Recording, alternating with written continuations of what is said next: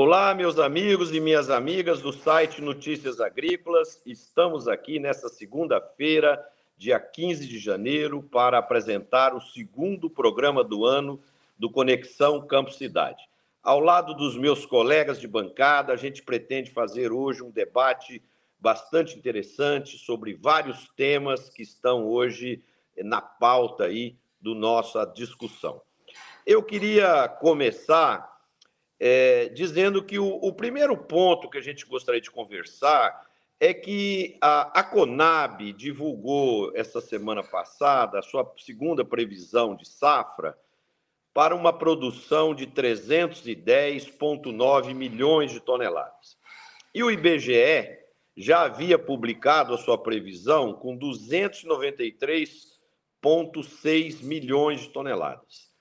E, e, o que é estranho é que são dois órgãos do governo e com uma divergência aí ao redor de 16, 17 mil milhões de toneladas, que é um número bastante significativo. Então, como resolver essa questão, Roberto? Marcelo, boa tarde a você, a todo mundo está conosco aqui no nosso Conexão, dessa segunda-feira. Estou vendo aqui o Antônio Luz também, o Antônio da Luz com a gente, acabando de entrar. É, de fato, esse número tem sido uma coisa complicada. Né? Normalmente, normalmente, Marcelo, a Conab e o IBGE lançam seus, seus, sua previsão de safra muito próximos um do outro. Diferença de 1, 1,5%, não mais do que isso. O que até faz sentido, porque como a metodologia de cálculo é diferente entre os dois institutos, você pode admitir que essa diferença metodológica leve também a uma, a uma disparidade de números. Mas agora, como você disse aí, 14, 15 milhões de toneladas é muito grande. Esse é um problema, porque como é que funciona, como é que funciona esse negócio aí? O, o, esse número é uma base que é seguida por todo mundo, todos os agentes do mercado, produtor rural, as cooperativas, as tradings, os bancos, a, a, os, os agentes comerciais de bolsas, investidores, etc., a própria turma de armazenagem e transporte, todo mundo usa esses números como uma, uma referência a decisões que tomará ao longo da safra, da colheita e, ao longo do exercício todinho de 2023. Uma diferença de 14, 15, 16 milhões de toneladas implica uma mudança de comportamento, produtor. O produtor rural bom, é porque esse número, de alguma forma, é, oferece a informação concreta sobre oferta, que junto com a demanda gera o preço. O que o produtor vai pensar? Qual vai ser o preço da produção dele se a diferença entre o que está anunciado é desse tamanho entre uma instituição e outra?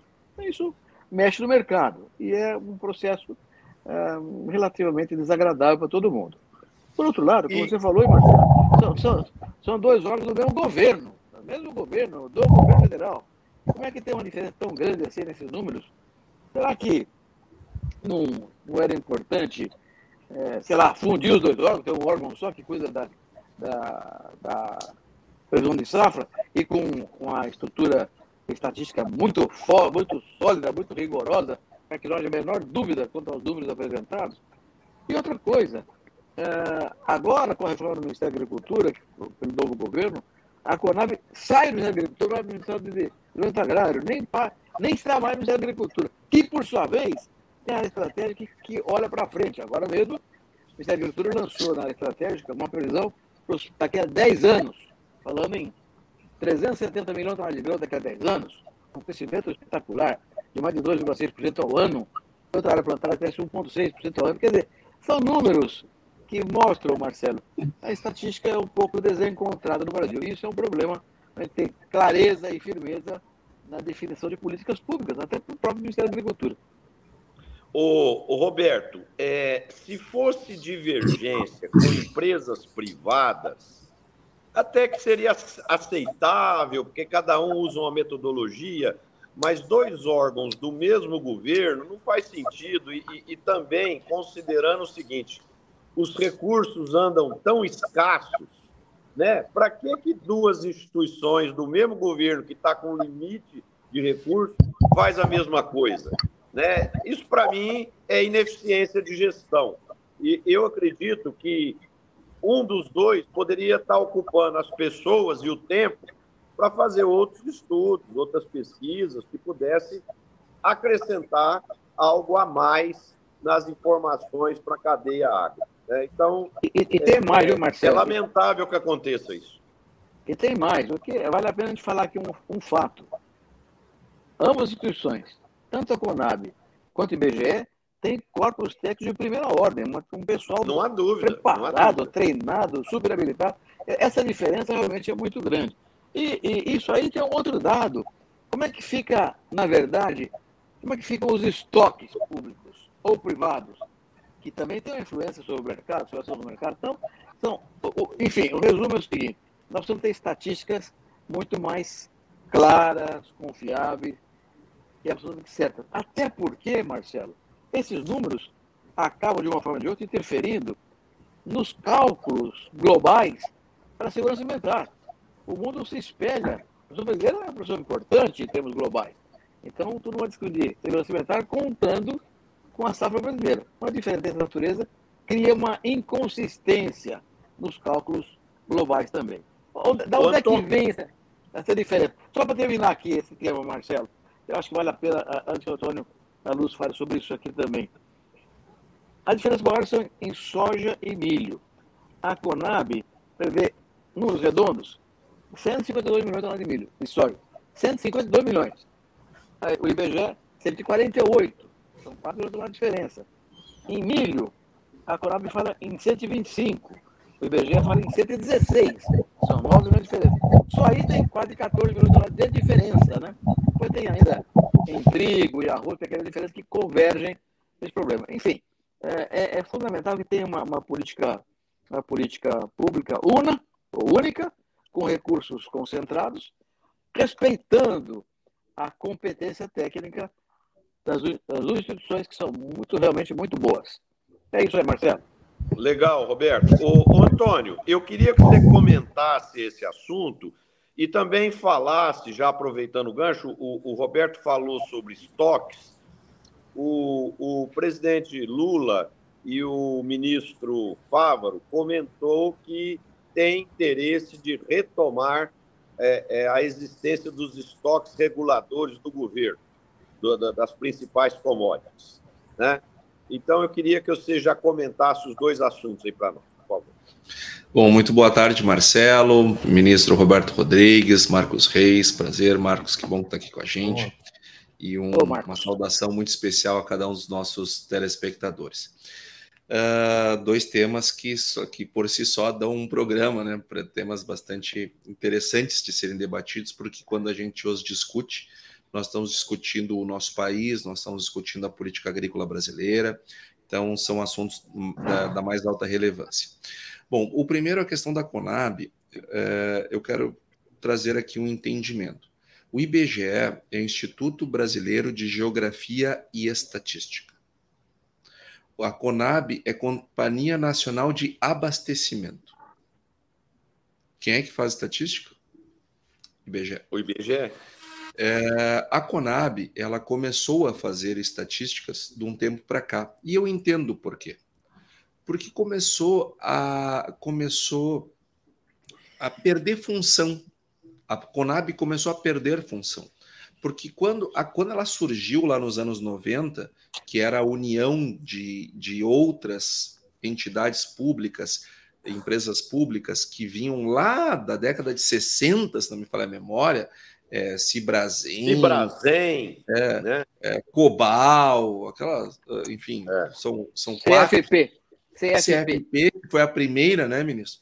É, ela, ela uniu, mas o que, que elas faziam? A, a Cibrazen era para fazer armazenagem. A Cobal era de alimentos, que inclusive tinha como função abrir empórios no Brasil, em, locais, em locais que não tinha é, é, produto para ser oferecido. Então, o Brasil, eh, parece mentira, mas o Brasil tinha graves problemas de abastecimento. Graves problemas. Nós éramos com esse país maravilhoso, mas nós éramos importadores de alimentos. Em 1997, isto começou a mudar, porque o Brasil passou a ser, de ser, deixou de ser um país importador para ser um país exportador de alimentos. E um país que é exportador líquido, ou seja, exporta mais do que importa, o problema de abastecimento diminui. Porque quando eu produzo um volume muito maior, eu passo a, a não ter mais problema de oferta interna. Logo, não tem mais problema de abastecimento. Então, uma companhia nacional de abastecimento começa a perder um pouco a função. Agora, e aí então começou a fazer levantamentos de, de, de custos de produção, que sempre fez, até por causa da política de preço mínimo, é, muito criticáveis os levantamentos de custo, e mais recentemente começaram a fazer levantamentos de safra. É, a, a Conab ela não tem uma estrutura para fazer levantamentos de safra. O IBGE tem uma precária com as colmeias, mas tem. A, a, a Conab ela não tem. Mas, sinceramente, uh, desde que entrou essa gestão da, da Conab, o, o Guilherme Ribeiro, o Sérgio Desen e tanto outros nomes que eu tenho maior respeito e admiração, nós vimos uma virada de chave na Conab transformar a tentativa de transformar a Konami num órgão de inteligência. E eu acho que nós, setor, temos que ter a inteligência de apoiar esse tipo de iniciativa, mesmo que no início as coisas precisem de um tempo para ganharem velocidade de cruzeiro. Não dá para comparar o IBGE, que faz 90 anos que faz levantamento de estatística ou mais, é, com a Conab, que começou a fazer isso ontem. Quanto às divergências de soja, ministro, quando a, Conab, quando a Conab trouxe o número de 154 milhões de toneladas, que foi o primeiro número delas, eu fiz uma crítica construtiva no seguinte sentido, gente, olha só, o número não é impossível, mas se dividir esses 154 milhões de toneladas pela área plantada que a própria Conab está estimando, precisa ter uma produtividade não só recorde, mas muito recorde para que esse número aconteça. Ou seja, impossível não é, Potencial tem, mas é difícil. Então, eu sempre achei o número do IBGE mais próximo da realidade. Embora ele seja mais pessimista, ele, ele é, eu prefiro ser surpreendido com mais do que com menos em situações como essa. Talvez Antônio, a verdade nos Antônio, dois. só um comentáriozinho aí.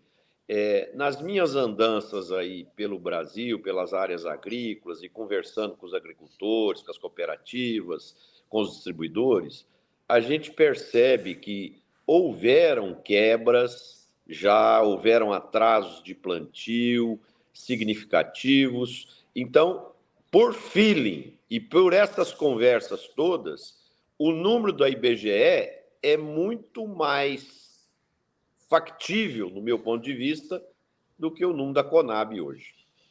É, é, Marcelo, eu te diria mais. É, não é nem por feeling. Tá? É que um país do tamanho do nosso, ter uma safra que vá tudo bem em, numa área plantada de 60 milhões de toneladas, ah, de, de hectares, a, a, safra como um todo, né? Lógico, é, é, é, é muito complicado. Se nós fôssemos um país pequeno, um país europeu, é normal que você tenha uma safra parelha. Mas um país como o nosso é muito difícil ter uma safra tão boa em todos os lugares, como foi 2021, por exemplo. Então, é, é partir do pressuposto que nós teremos problemas em alguns lugares é partir de um pressuposto de normalidade, do ponto de vista estatístico, porque é aquilo que mais se repete.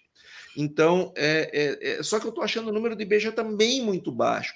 Eu não sei, de repente, a, a, a verdade est, é, está no, na união dos orçamentos dos dois para fazer um levantamento bem feito. Porque agora mesmo a Farsul está doando aqui para a Conab do Rio Grande do Sul um equipamento para ajudar nos levantamentos de safra, porque eles não têm, e é uma coisa barata, uma coisa, sei lá, de 10 mil reais, é dinheiro de pinga para um equipamento de levantamento de safra, tá? para o nosso produtor não ficar incomodado com o número.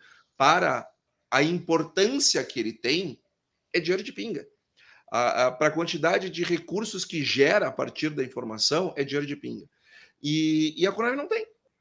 Então, é, me parece que a Conab ela tem muita inteligência, ela tem muito boa vontade, ela quer fazer, ela quer acertar, mas, tá, mas sem dinheiro é muito difícil. sem estrutura, sem técnicos no campo, sem medições, é, é, mesmo que randomizadas, ninguém vai medir a área inteira, mas com bons satélites monitorando por cima e com amostras randomizadas embaixo, se consegue, e com equipamentos para fazer essa mensuração, se consegue excelentes resultados. Mas me parece que a Conab ainda não está com essa estrutura.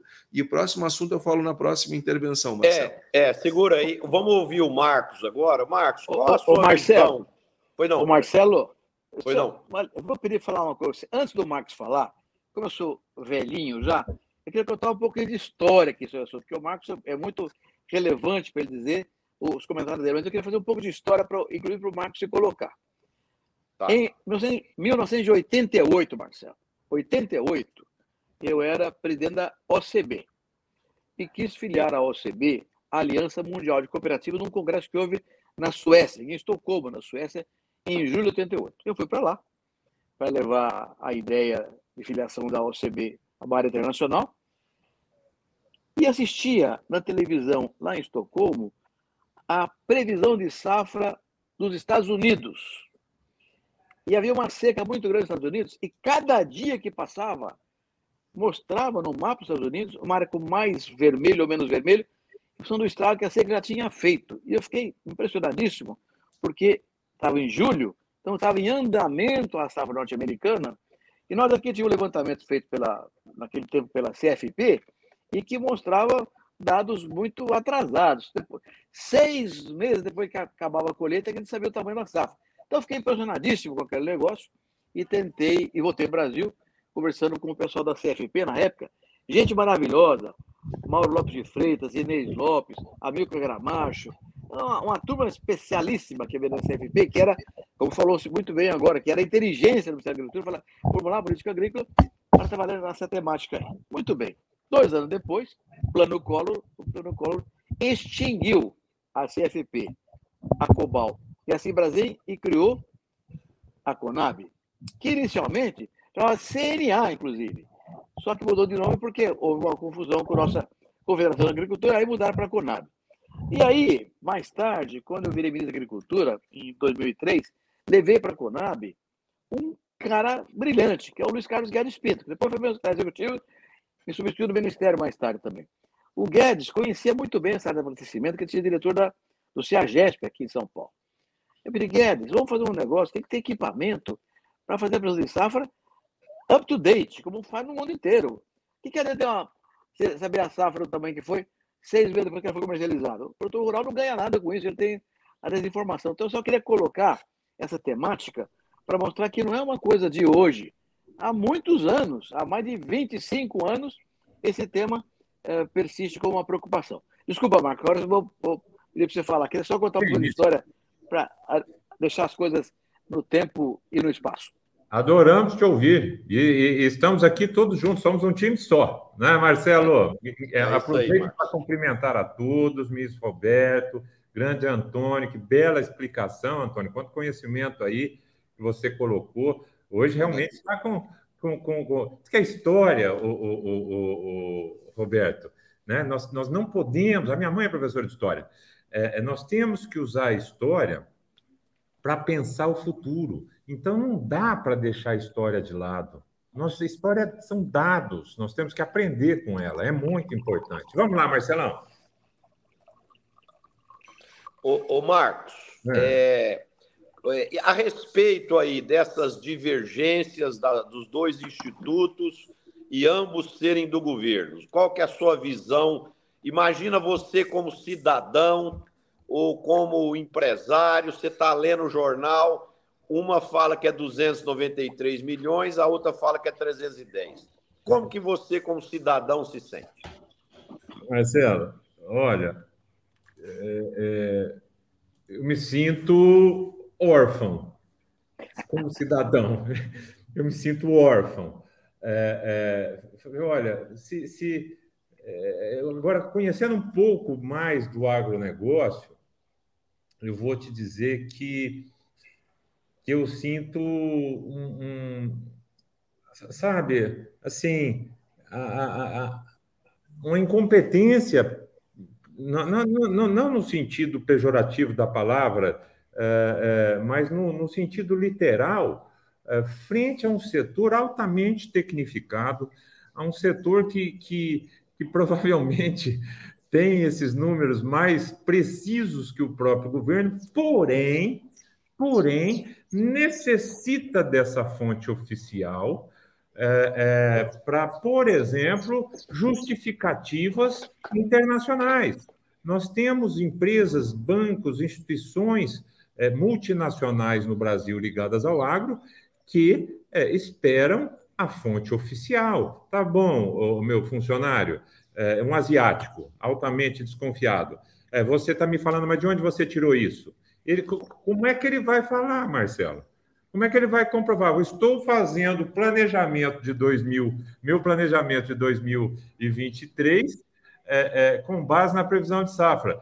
E ela, por exemplo, pode ser diferente da, da, das duas fontes oficiais. Então, Marcelo, eu vejo um problema gravíssimo. É, o, o mundo é, é, hoje já, já a responsabilidade para e aí, e aí o, o, o, o Miss Roberto vai até poder falar mais para a gente, como ele disse, ele viveu essas três épocas. Vou, vou colocar década ali de, de, de 80, depois 97 e atualmente. É, o mundo atual não permite essa dicotomia de, de informações, ele, ele, ele busca precisão, e, e isso é altamente prejudicial para os negócios. Isso aí pode espantar negócios, pode impossibilitar negócios.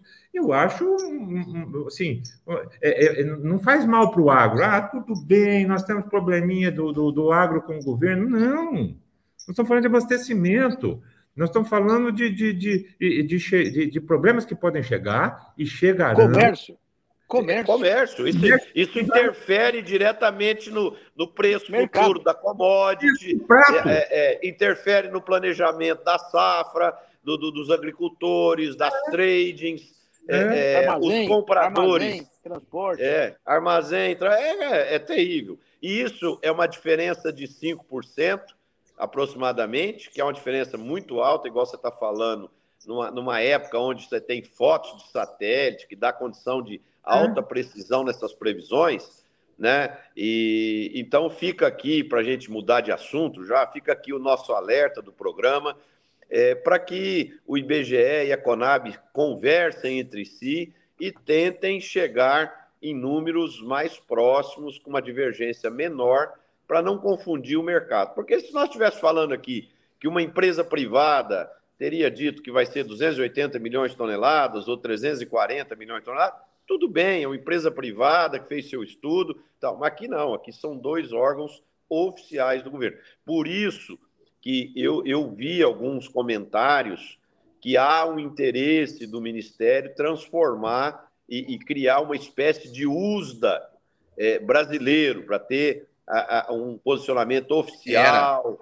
Era, era, era no então, governo anterior, agora já mudou tudo de novo. Então. Mudou então... a Conab. A Conab, a Conab não está nem no Ministério da Agricultura mais, a Conab está no Ministério do Desenvolvimento Agrário. Aliás, você falou uma coisa aí, Marcelo. Não digo que, que não é nem impossível que o SDA saiba a nossa safra melhor do que nós. É. o satélite que ele tem lá. Então tem mais essa. É. É. Mas, Antônio, fala aí para nós um pouquinho agora. Agora, ô, ô, Antônio, eu vou segurar o suspense o Tejon mandou me avisar aqui agora que ele não está aqui conosco hoje, mas ele mandou um vídeo que ele queria deixar uma mensagem para o nosso público aqui. Aí, depois do Tejon, você já entra para falar da estocagem e a gente faz a rodada. Vamos lá. O Renan, põe o Tejon para nós aí, por favor. Salve, meus estimados amigos, queridos amigos do nosso Conexão Campo e Cidade.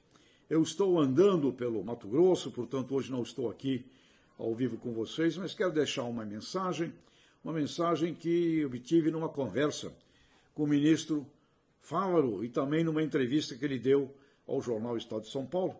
Ele disse: preservação é a galinha dos ovos de ouro. E também garantimos direito à propriedade. Isso está assegurado na Constituição. Então eu gostaria de deixar aqui para este nosso Conexão Campo e Cidade uma mensagem, que é uma mensagem muito positiva no sentido de é, pararmos com o bate-boca, um bate-boca de polarizações que não nos leva ao futuro, só nos deixa estacionados no passado, nem no presente. Foi muito boa essa conversa com o ministro Carlos Fávaro, falando da importância óbvia de sustentabilidade ao lado da produção, como nós todos aqui, brasileiros, somos campeões mundiais disso. Portanto, fica aqui a minha mensagem e que o ministro Carlos Fávaro possa ser muito bem sucedido neste mundo, neste rumo que nos leva ao futuro. E o futuro é para frente, gente. Grande abraço. Beleza, Antônio. O, o, o Tejão trouxe essa mensagem para nós aí, dessa conversa dele com o ministro e alguns posicionamentos do ministro. Eu queria que você comentasse é, a viabilidade do governo voltar a se meter com estoques reguladores em pleno 2023. Faz sentido isso, Antônio? Não, não faz, Marcelo. Na minha opinião, não faz. E eu vou explicar o porquê que eu acho que não faz. Uh, quando nós. Bom, primeiro nós precisamos saber se a gente acredita ou não acredita em lei da oferta e da demanda. Se nós achamos que ela é irrevogável, e eu acho que ela é irrevogável, todos que tentaram quebraram a cara, é, nós partimos do, do que, que é o, o que, que é a oferta, né? A oferta e a demanda elas se equilibram num ponto. Sempre que a gente fala, ah, oferta e demanda, elas se, elas se acham num ponto. Esse ponto é o preço. É justamente o preço que regula a oferta e a demanda.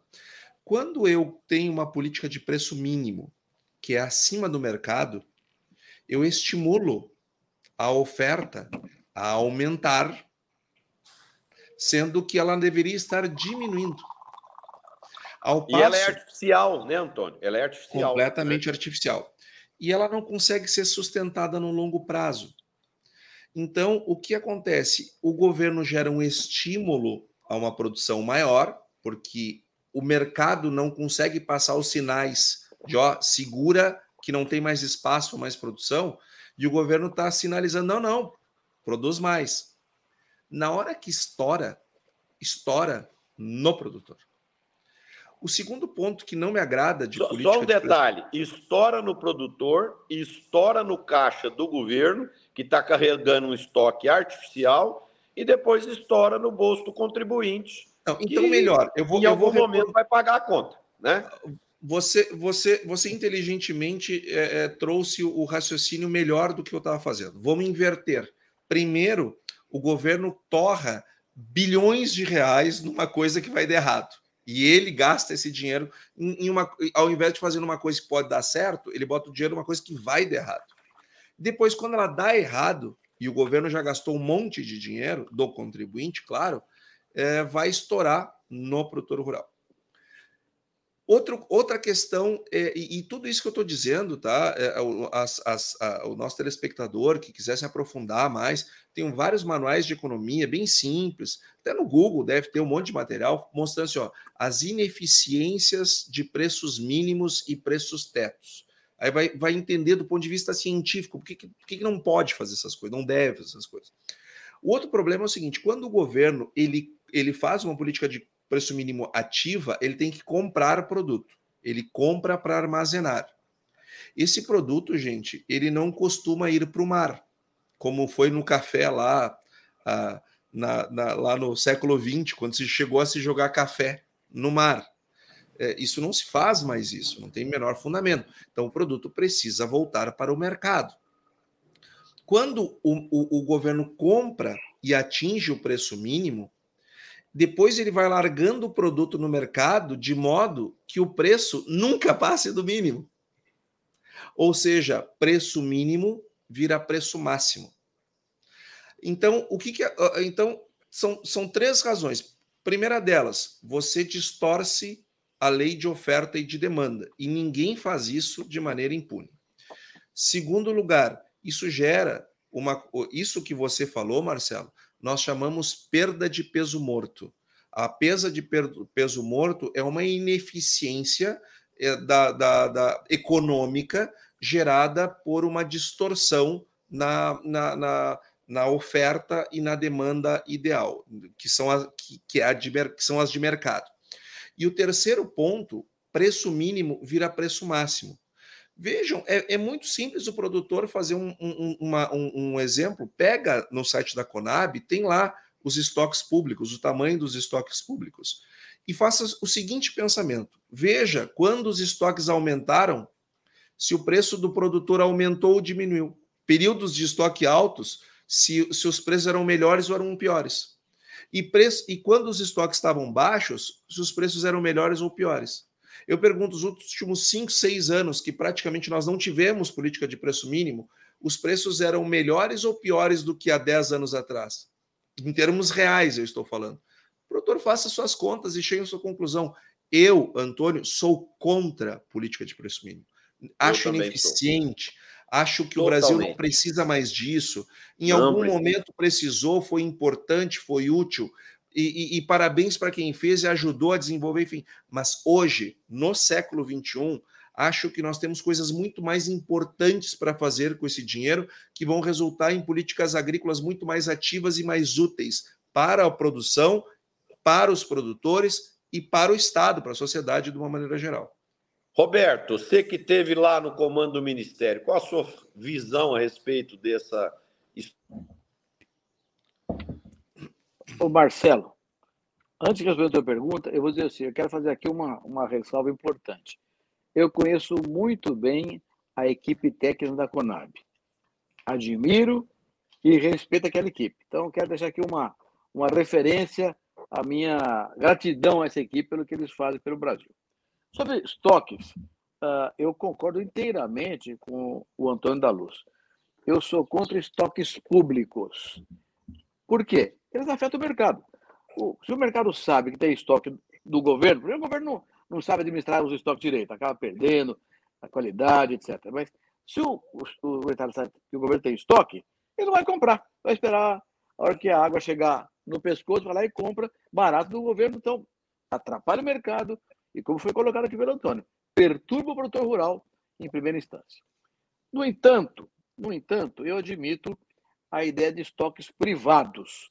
A empresa que vai precisar moer milho ao longo do ano inteiro vai precisar comprar milho para ter Sim. garantia de matéria-prima. Então, a Sim. minha ideia, sempre defendo isso, Marcelo, é que os estoques sejam privados financiados pelo governo, mas não estoques do governo. O governo pode financiar os estoques para o seu privado ter. Cooperativas, indústria de transformação, devem ter os seus estoques, porém, tem propriedade deles e não propriedade do governo. Perfeito. Aí está financiando a demanda e não construindo a demanda, não, não, não é. mudando os equilíbrios de oferta e demanda. Está é. financiando. É. E o risco, e, e ao financiar o estoque privado, o risco do ganho de preço ou perda de preço continua na mão da iniciativa. Porque normalmente os governos são muito competentes, né? então é melhor que esse risco fique privado. O Marcos, nós estamos comentando aqui uma série de, de comentários e ações que o novo governo está se propondo a fazer. E uma delas, que aí do, do, do ministro da Agricultura foi que, entre aspas, para os agricultores ficarem tranquilos, que a, a iniciativa a, privada, conforme a Constituição, será preservada. Né? E isso era uma grande preocupação do setor. Você que é um advogado é, muito, muito respeitado aí no mercado do agro, como que você vê esse risco e como que você vê a Constituição brasileira protege totalmente os agricultores pode se sentir seguro é, baseados nesse nesse manifesto do nosso ministro e também é, a, a, base da Constituição protege realmente o, o nosso proprietário de terras?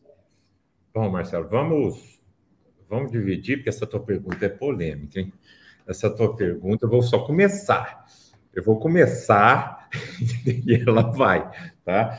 Então, eu vou dar algumas bases técnicas e vou passar a bola e depois vocês me devolvem, assim vai. É, é, que bom que o ministro Carlos Fávaro falou que é, é, é, a propriedade privada é direito constitucional assegurado a todo produtor rural.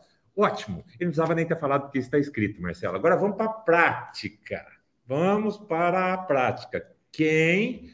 É, é, é, é, como é que funciona o sistema legal brasileiro? O Congresso faz as leis e o Judiciário interpreta e aplica. Interpreta e aplica. Simples assim. Né? Ah, ah, o Carlos Fávaro ele pode ajudar a fazer política, ajudar lá, mas ele não tem é, capacidade técnica, olha, sequer para fazer muita pressão. Esse problema está nas mãos do judiciário. E o que eu tenho é uma decisão do ministro Barroso, isso é real, e é, e é a última instância, e é quem manda nesse assunto, falou de, falou de esse problema é legal, Marcelo. Onde tem conflito, a justiça tem que entrar para resolver. Se alguém invade uma propriedade, alguém invade o teu apartamento, alguém invade o teu carro, alguém invade qualquer coisa, é, é, é, eu, eu, eu forço, contrariamente, preciso do, do, do, do poder de polícia e da discussão é, é, judicial uh, porque eu não posso usar a força. A Constituição, do mesmo jeito que fala que a propriedade é, é assim, ela, ela fala assim: olha, existe a legítima defesa da posse, né? Porém, com ressalva, você precisa tá, tá ver assim, tem que ver quanto tempo, tem que ter violência, você vai poder usar a força na dose certa, não pode passar, se passar da dose, você é que vira o criminoso, é mais ou menos assim que funciona. Aí, é, vamos voltar ao nosso tema aqui, então. É, há uma invasão de, de, de, uma propriedade. Quando o ministro Barroso fala, é, eu aconselho aos tribunais estaduais a, a, a comporem e é, é, criarem é, espécie, como é que ele usou a palavra mesmo? Comissões, gabinetes de, de conciliação, né? Ah, ele está mandando um recado. Ele está mandando um recado para a Justiça Estadual, que é onde começa tudo. Começa no, no juiz de primeira instância, passa pelo Tribunal é, é de Justiça daquele estado e dali para frente vai parar no STF e, e no, no, STJ, em última instância no STF. Ele está mandando um recado. Ele está dizendo assim: quando chegar aqui, eu tenho uma tendência a uh, equilibrar as forças. Esse é um recado que o ministro Barroso, e automaticamente em nome do STF, mandou uh, para os debates agrários com relação às invasões e, e, e leia-se intenções do MST, que participou, inclusive, é, é muito ativamente da, da, da, da, campanha do atual governo. Não estou dizendo que isso significa que eles vão invadir, mas participou né, da campanha. É um, é um órgão conhecido por todos, não estou falando nada demais aqui. Aí, Marcelo, para passar a bola, eu te digo o seguinte, tá? Eu vou passar a bola bem apimentada, assim, bem bem esfogueada, né? que é, já existe, isso aí não é novidade, isso não foi ele que inventou. Eu vou te dizer pelo nosso glorioso estado de Minas Gerais. É, o governador Pimentel, ele criou uma lei, ele criou uma lei, é, e essa lei disse o seguinte, é, quando houver mandados de reintegração de posse, tá? antes de cumprida é, é, essa, essa reintegração, deverá, deverão as partes passar por um, uh, eu não lembro agora o termo da lei, mas por, por, por essa comissão de conciliação.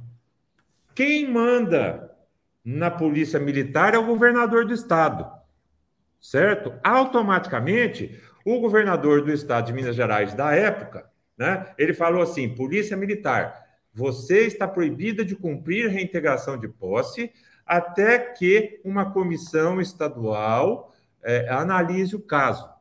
Tá? Então você vê que isso não é novo. O que o ministro Barroso está fazendo é, é, é algo que já vem de ideias antigas e que já foram utilizadas, pelo menos no estado de Minas Gerais. Não estou falando do Maranhão, Marcelo. Eu não estou falando do Maranhão. Eu não estou falando do, do, do, do é, é, de, de, um estado do Nordeste. Estou falando do estado de Minas Gerais. Claro que o Zema entrou e corrigiu isso.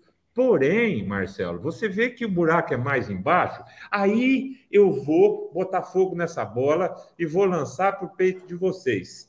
O que, que eu tenho ouvido falar e, e de pessoas que chegam, é, é, produtores rurais que chegam para me consultar?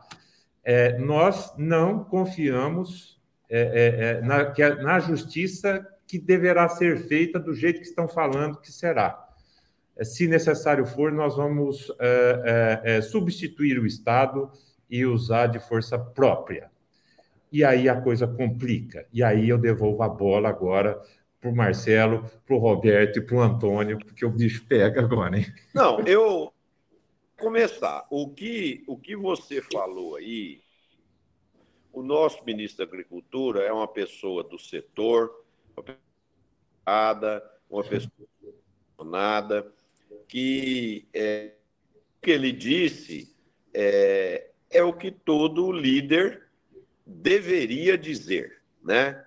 O que você está dizendo é que, apesar dele, membro do governo, dizer isso, é, essa decisão, esse processo passa por procedimentos da justiça, que é um outro poder, que não é na área executiva e é na área judiciária, e passa pelos governadores que comandam as polícias em relação à, reintegração de posse, coisa desse tipo. Quer dizer, então, apesar da Constituição dar ao empresário rural essa segurança, o que você quis dizer para nós é que, na prática, a história não é bem assim.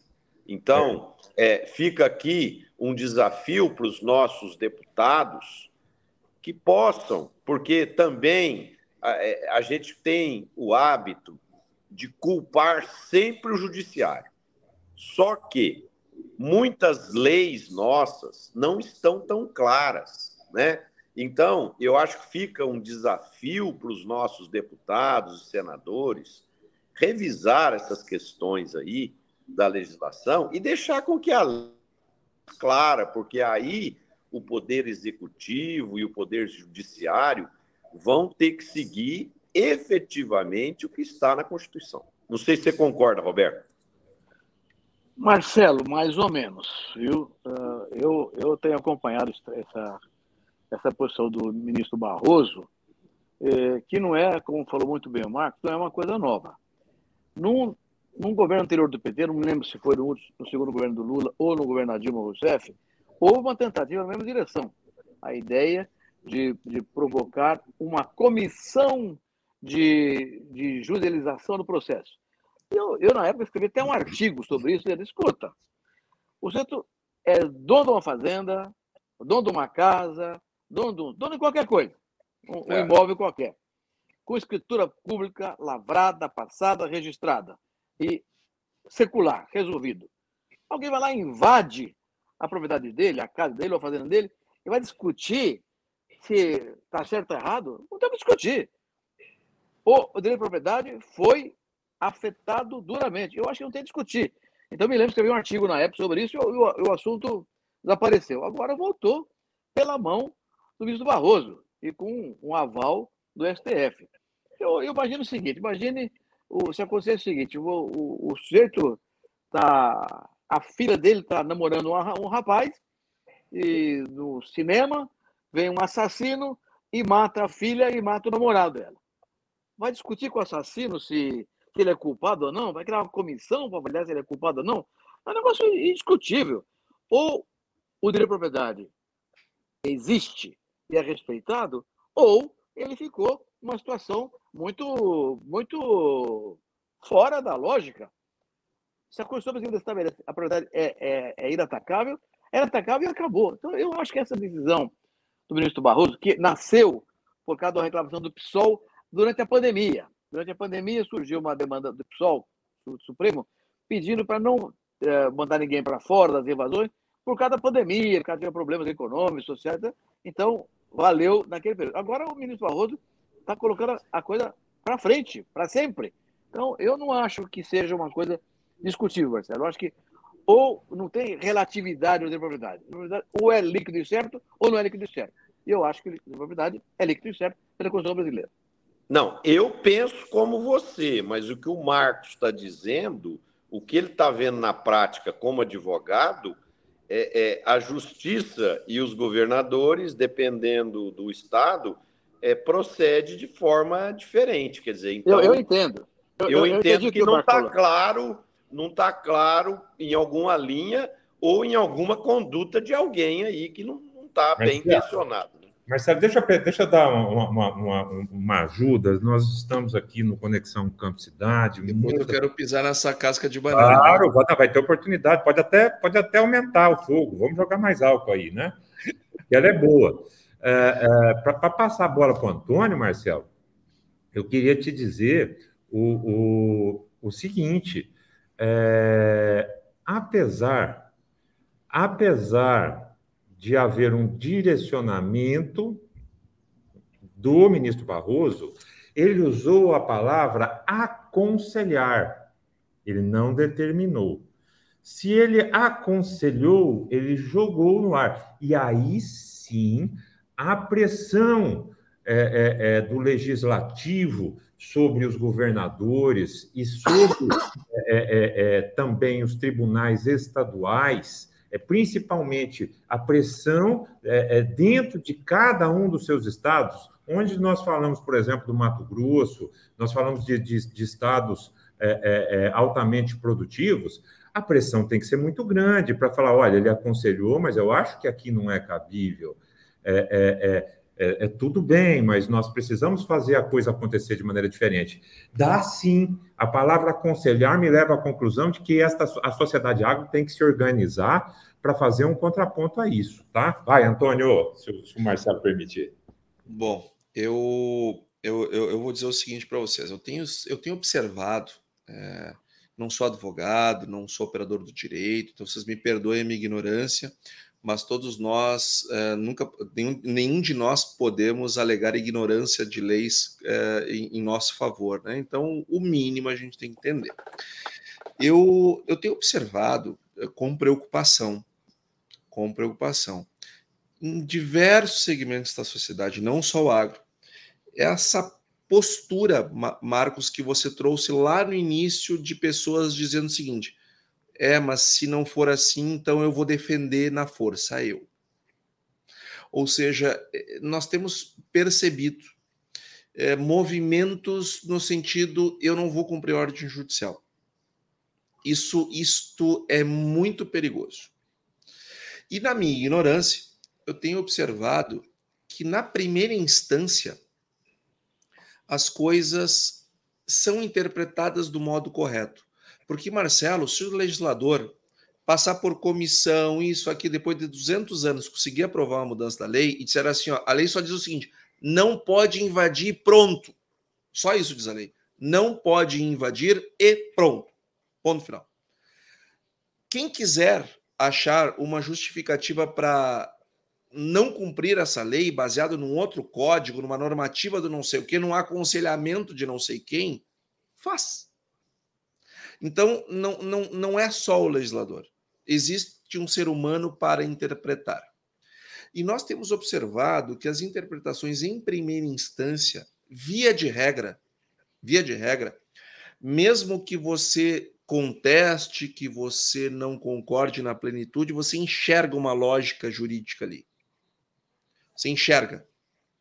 Aí o negócio sobe para a segunda instância, e você enxerga uma lógica. Você pode até perder o processo. Você não entendeu tal coisa. É bom, ele tinha que entender uma das coisas, entendeu uma que não me serviu, mas eu entendi a lógica do julgador. Agora, quando sobe para a terceira instância, aí e eu não sei, eu não sei o porquê que isso está acontecendo, talvez porque muitos membros sobretudo a Suprema Corte, não, não tenham passado por toda a trajetória é, jurídica, passando pela primeira instância, segunda instância, fazendo uma carreira no judiciário, enfim, tendo visto bastante, bastante questões, é, muitas questões para poder evoluir profissionalmente, enfim, nós notamos que o problema maior vem da terceira instância, que é quem tem gerado uma série de instabilidades jurídicas interpretações, sobretudo da Constituição, que são estranhas. Né? É, haja visto o que está acontecendo aí no país, é, redes sociais bloqueadas, as pessoas nem sabem o porquê que tiveram suas redes sociais bloqueadas, é, não tem inquérito, a pessoa não tem acesso a inquérito, uma pessoa é, faz o inquérito, é, investiga, julga, condena, e se quiser recurso é para ela. É, isso, essa, essa, essas, essas incertezas sobre o, o, funcionamento do, do, do, do poder ela está suscitando uma série de, de imbróglios. Eu não acho que ministro de Supremo tem que aconselhar coisa nenhuma, a não ser que seja um familiar, algum amigo próximo. É, aí tudo bem.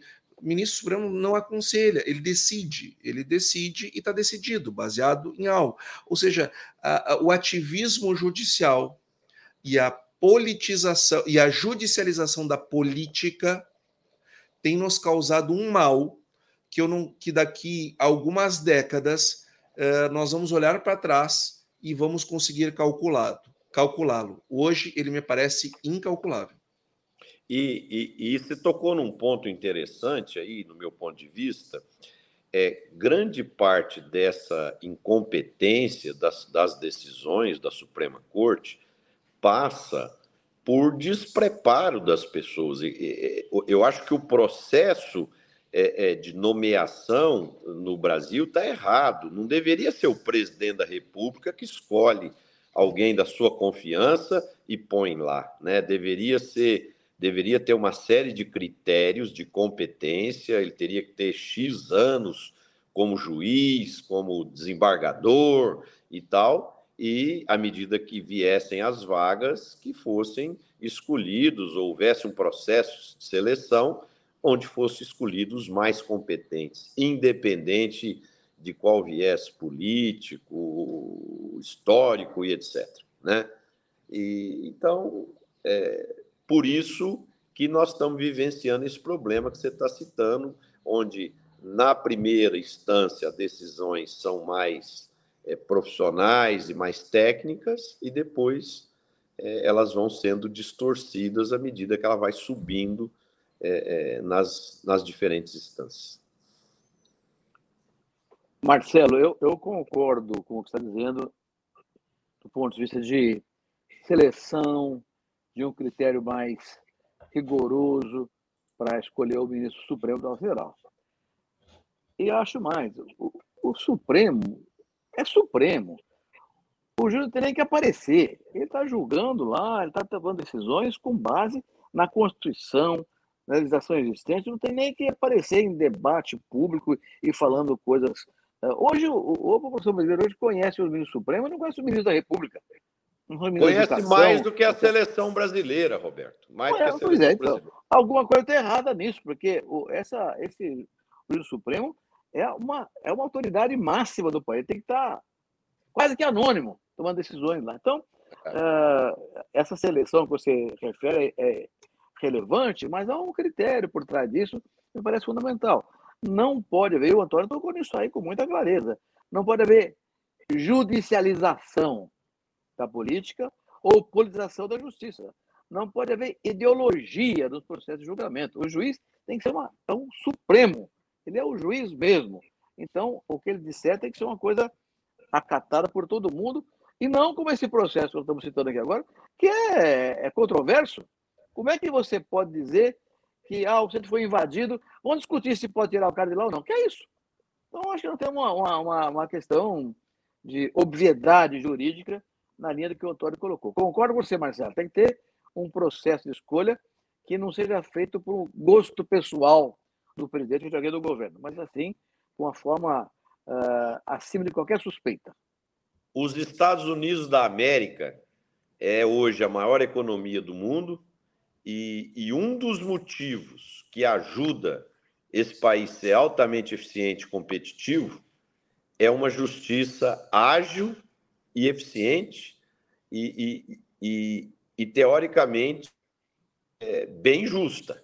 Né? E sóbria, sóbria. Funciona para todos e, e, as decisões são rápidas. Ali, ali pode ser rico, pode ser pobre, pode ser famoso, fez coisa errada, vai para a cadeia e não tem ninguém que tira, não. Vai lá e apodrece na cadeia. Né? Então, é, é, é muito importante que o, o Brasil, a, a, a, curto e médio prazo, possa resolver essas. Porque isso está prejudicando o nome do nosso país.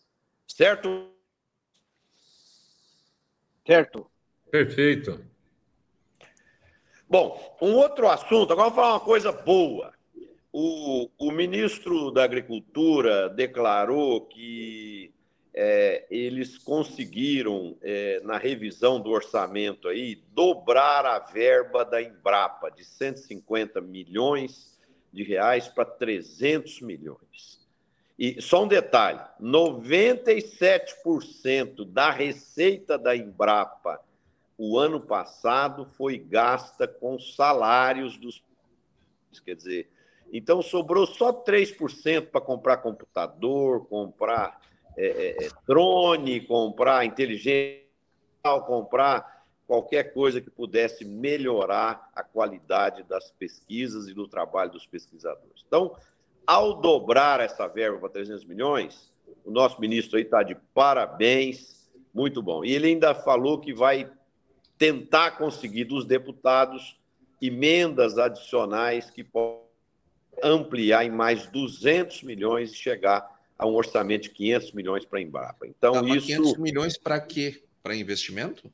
Pra, não, 500 milhões para ela. Não, é, não pode viver, ser. pagar pesquisador, investir. Não, não, não. Ela não? custa bem mais do que isso. Eu até estou vendo aqui no portal da Transparência, mas Ué, ela custa foi... bem mais do que isso. Ué, foi o número que estava na Deve ser para investimentos. Deve ser para pesquisa direto. Para investimento para pesquisa. pesquisa. É para pesquisa, é. Antônio, é para pesquisa.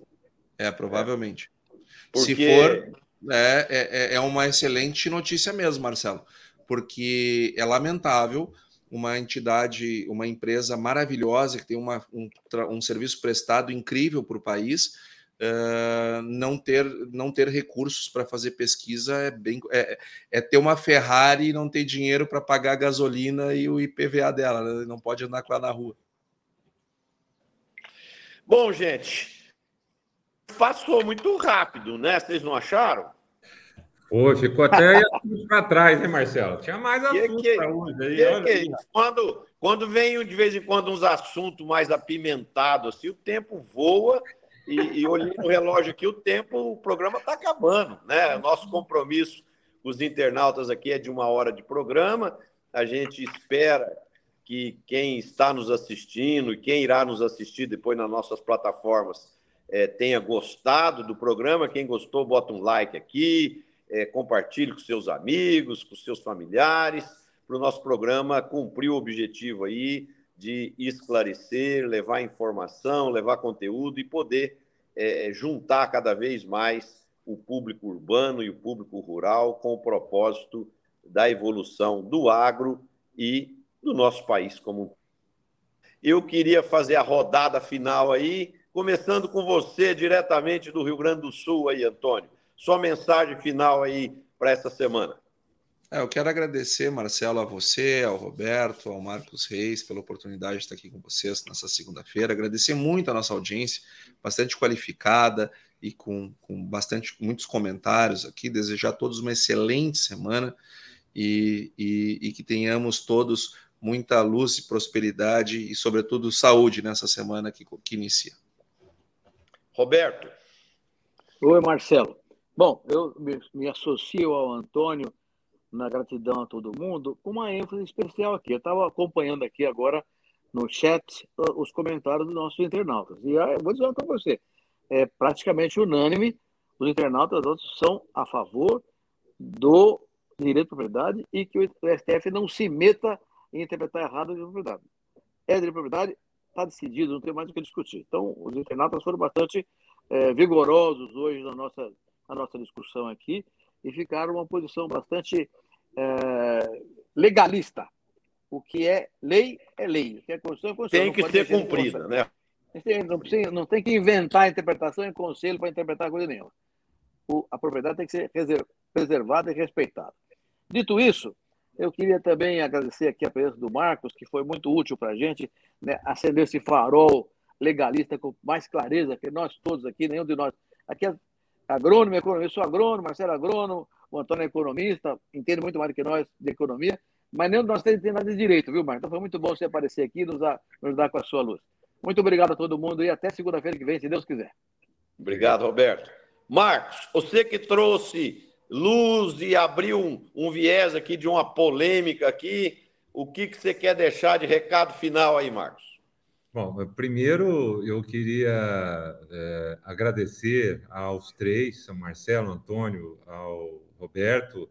Não é a primeira vez que participo com vocês, é, mas é, é, muito gostoso, é muito prazeroso para mim é, estar em salas de reunião com vocês. Vocês são todos muito inteligentes, vocês são baluartes do conhecimento é, é, é agronômico, do, do, do agronegócio como um todo. É, é os faróis são vocês. É, muito obrigado pela oportunidade. Eu queria fechar, Marcelo, é, deixando uma mensagem positiva.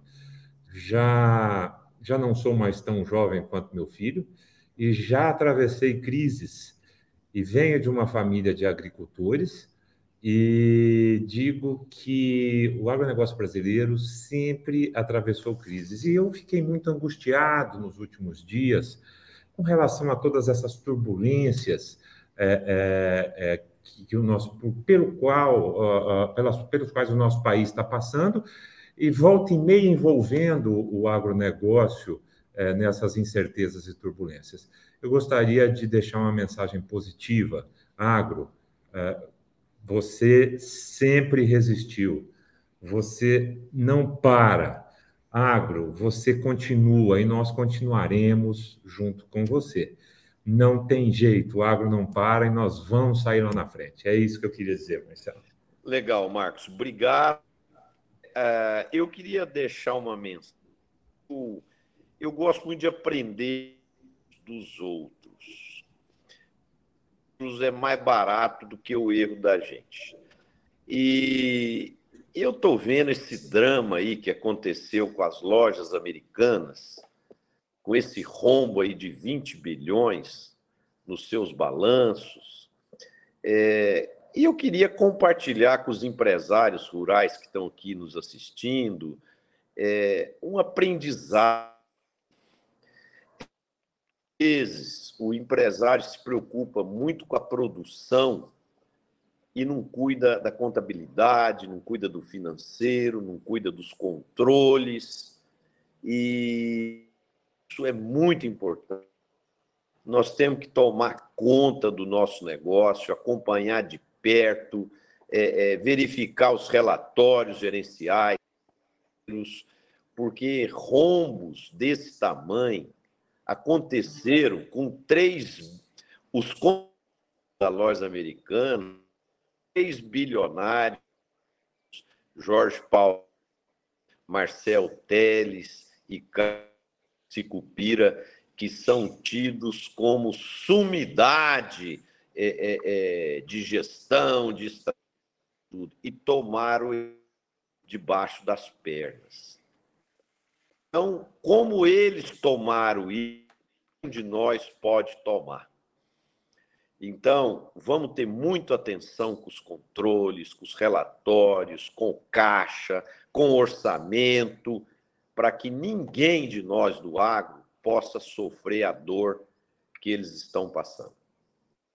É, isso é terrível na vida de uma organização, é terrível para os credores, é terrível para os funcionários, é terrível para os clientes, ninguém ganha com isso, né? Mas houve uma grande ineficiência de gestão e de controles que levou a essa situação crítica que essa empresa é, é, tradicional do Brasil está passando. Então, vamos ter atenção com isso para que ninguém do agro possa passar por uma situação triste e desagradável como essa. Queria desejar a todos uma excelente semana, com muita saúde, paz, bons negócios. E muito obrigado ao Roberto, ao Marcos, ao Antônio, por estarem aqui conosco é, em mais esse programa que foi é, bastante, com muita discussão. E, e a gente fica feliz quando produz um programa com bastante discussão, bastante pontos de vistas, onde todos nós aprendemos uns com os outros e, e nós muito carinho dos nossos ouvintes, dos nossos espectadores, e a gente se vê novamente na próxima segunda-feira com mais um Conexão Campo Cidade. Um abraço a todos, se cuidem. Um abraço, turma. Um abraço. Boa...